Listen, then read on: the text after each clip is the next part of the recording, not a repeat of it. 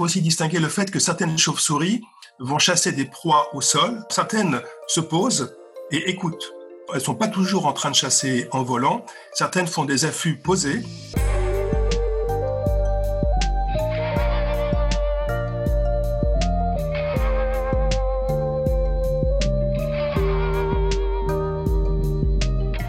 Bonjour à tous. François Moutou est vétérinaire de formation et épidémiologiste, spécialisé en chauve-souris ces dernières années.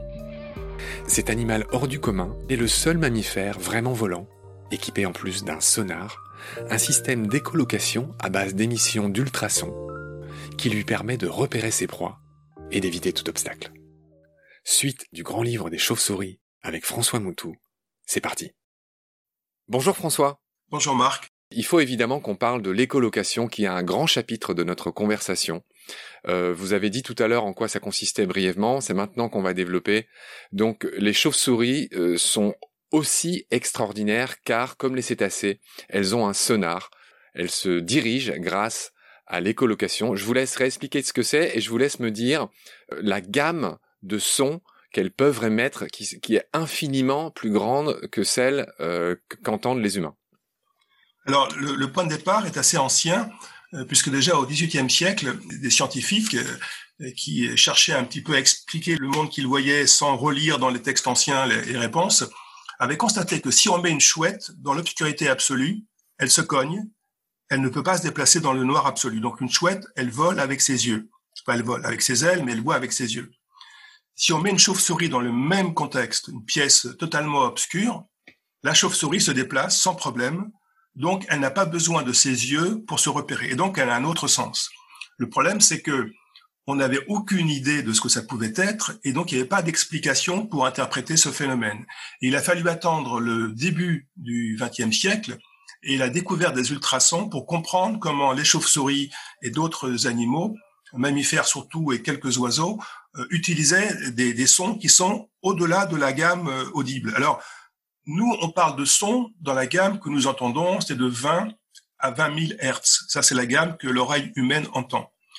Je glisse une petite parenthèse, euh, François, ne perdez pas le fil. C'est que moi, je monte ce que vous êtes en train de me dire sur un logiciel euh, que j'adore qui s'appelle Audacity. Et en effet, je voyais sur Audacity, on voit très bien que les réglages que je peux faire pour améliorer le son euh, que j'ai enregistré vont, comme vous l'avez dit, de 20 à 20 000 Hertz. Voilà, je voulais juste glisser cette petite euh, parenthèse euh, qui fait que je connaissais cette, cette gamme, mais pour d'autres raisons que vous. Je vous laisse continuer. Les jeunes entendent plus haut dans les aigus que les adultes. Et vous savez qu'il y avait des, dans des communes des gens qui avaient imaginé un appareil avec des sons très aigus, désagréables pour les adolescents et inaudible pour les gens plus âgés, pour les décourager de se rassembler à tel ou tel endroit. Ça n'a heureusement jamais abouti. Et donc, par convention, on appelle infrason ce qui est en dessous plus grave que 20 Hertz, et nous appelons ultrason ce qui est au-dessus de 20 000 euh, Hertz. Et les chauves-souris, elles se baladent. Alors, certaines font dans leur refuge de, de la journée, quand elles discutent entre elles, elles peuvent discuter en son audible par l'oreille humaine. Mais quand elles volent, et quand elles branchent le sonar, elles vont émettre pour la plupart entre 40 000 et 1500 kHz. Alors j'ai plutôt passé en kHz qu'en Hertz, donc de 40 kHz à 1500 kHz. Et là, ce sont vraiment des fréquences totalement euh, inaccessibles à l'oreille humaine. Et le principe du sonar, c'est d'émettre un cri. Et pendant qu'elles crient, elles bouchent leurs oreilles parce que sinon elles seraient complètement assourdies. Alors je simplifie un peu. Elles écoutent dans le temps qui suit, sans crier, s'il y a un écho. Et elles recommencent indéfiniment tout le temps du vol pour essayer de repérer leur paysage volant et éventuellement les proies dont elles se nourrissent. Et le rythme cri audition cri audition, c'est de l'ordre du millième de seconde. 5 millisecondes en général. Voilà. Donc, ce qui veut dire que pendant une seconde, elles ont euh, plusieurs centaines de fois crié et écouté, avec euh, des fréquences qui vont euh, augmenter lorsqu'elles ont repéré quelque chose d'intéressant pour être de plus en plus précises par rapport à l'obstacle, Inversement, en vol de croisière, quand elles quittent leur refuge et qu'elles vont voler plusieurs kilomètres pour aller chercher leur terrain de chasse, elles vont suivre des routes qu'elles connaissent. Elles, suivent souvent des rangées d'arbres, par exemple, un bord de rivière ou des obstacles, parfois d'ailleurs des murs que des humains ont créés, qui sont des repères spatiaux qu'elles sont capables de mémoriser pour aller trouver leurs endroits euh, pour chasser. Et donc, Maintenant, on a des appareils qui s'appellent des détecteurs de cris de chauve-souris qui sont capables, euh, qui ressemblent à un téléphone. D'ailleurs, on peut les mettre sur un, on peut, il y a des applications maintenant sur téléphone et on peut capter le signal de la chauve-souris sans même la voir. On peut l'analyser, l'enregistrer et on a même des possibilités d'identification. Euh, chaque chauve-souris a un signal qui est spécifique de son espèce. Alors, il faut un peu d'expérience. C'est pas immédiat. Il faut être prudent quand on va donner une appellation à un signal mais c'est très intéressant parce que ça permet de ne pas avoir besoin de les capturer pour savoir qui est présent là où je j'étudie les chauves-souris. Toutes sont protégées en France, en tout cas officiellement, et donc toute capture nécessite une autorisation. Et donc il y a toute une démarche administrative, il y a toujours un risque pour la chauve-souris, et pouvoir les étudier sans les manipuler, c'est toujours un avantage pour les chauves-souris. Merci François. Il y a au moins quatre choses que je voudrais ajouter à cet exposé euh, impeccable que vous venez de faire. La première, c'est la source du son.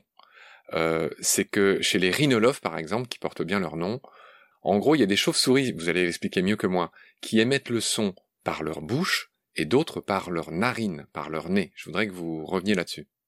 Les rhinolophes, qui sont ces chauves-souris qui ont des nez extraordinaires, donc c'est on appelle ça des feuilles nasales. La plus grande qu'on a chez nous avec euh, cette euh, disposition, on l'appelle le rhinolophe fer à cheval, parce que le dessin du nez ressemble un peu à un fer à cheval avec une languette par devant. Quand on les voit de près, au début, on est un peu surpris, mais en même temps, c'est extraordinaire. Qui a inventé des choses pareilles? Enfin, Comment on peut penser à faire des trucs pareils?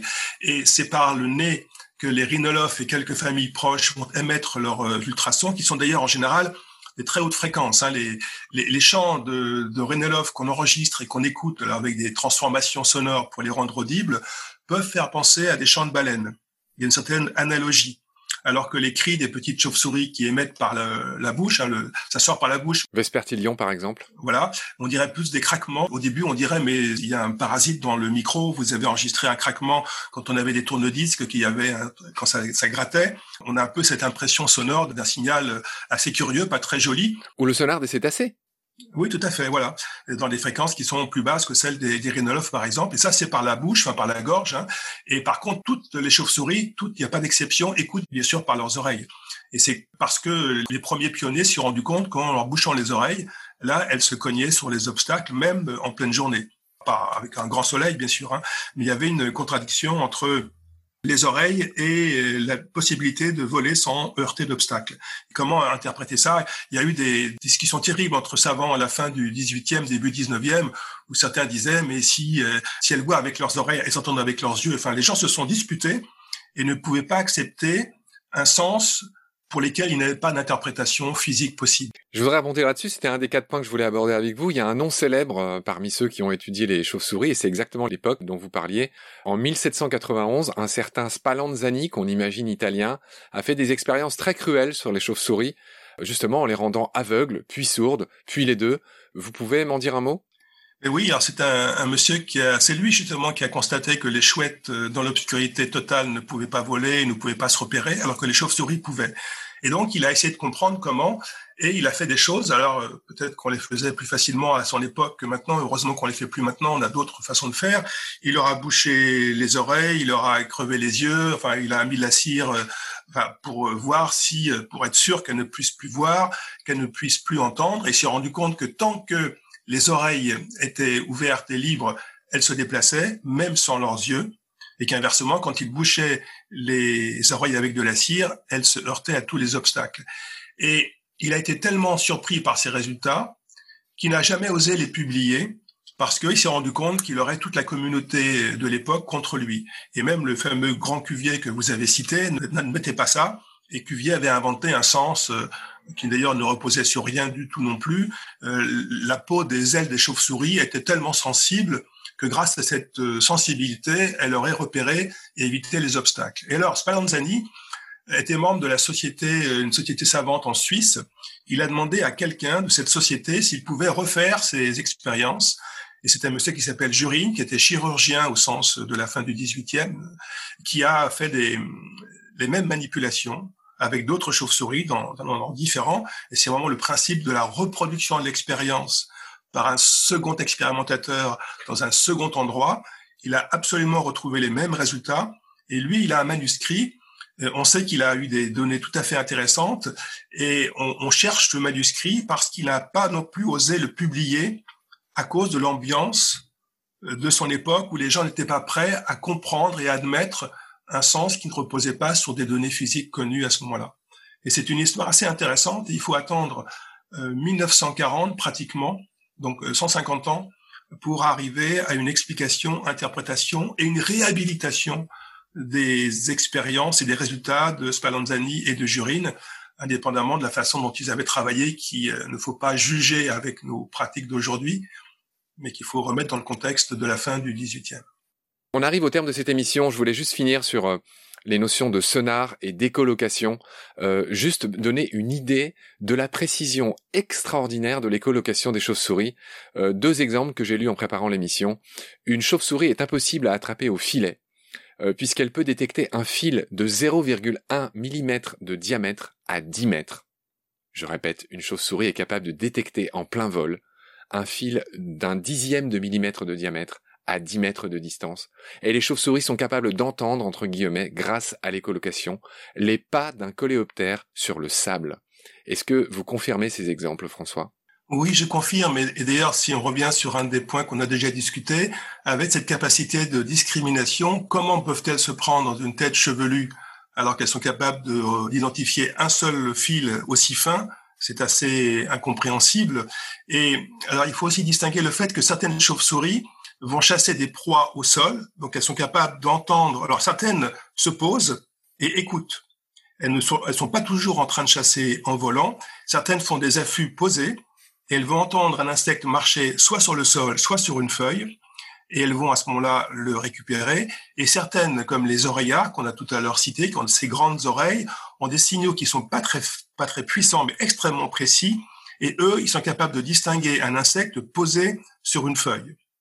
Et euh, pour terminer, je dirais que on arrive quand même à capturer des chauves-souris quand on peut le faire avec autorisation, avec des filets, en particulier parce qu'on s'est rendu compte que lorsqu'elles sortent de leur abri habituel le soir, elles ne branchent pas tout de suite leur sonar parce qu'elles sont parfaitement à l'aise dans cet environnement qu'elles connaissent bien, elles y sont tous les jours, tous les soirs elles partent travailler, tous les matins elles rentrent se reposer, donc elles ne branchent le sonar que quand elles sont un peu plus loin au cas où des branches auraient euh, changé de disposition avec le vent ou seraient tombées.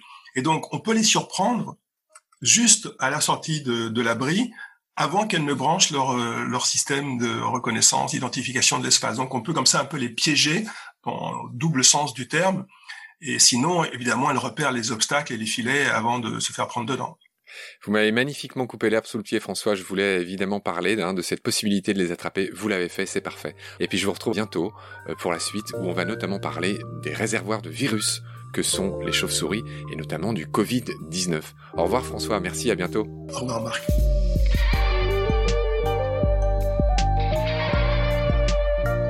C'est la fin de cet épisode. Merci de l'avoir suivi. Baleine sous gravillon a la chance d'avoir un premier partenaire d'Erven, une entreprise de génie écologique qui partage nos valeurs, celles du respect du vivant. Mais pour continuer, nous avons aussi besoin de votre soutien, qui consiste à s'abonner, à partager le lien de nos podcasts et ou à faire un don sur Helloasso. Grand merci par avance. Je remercie tous mes équipiers pour leur aide précieuse et je vous retrouve bientôt pour de nouveaux épisodes. D'ici là, prenez soin de vous et de ce qu'il y a autour de vous. Merci, à bientôt.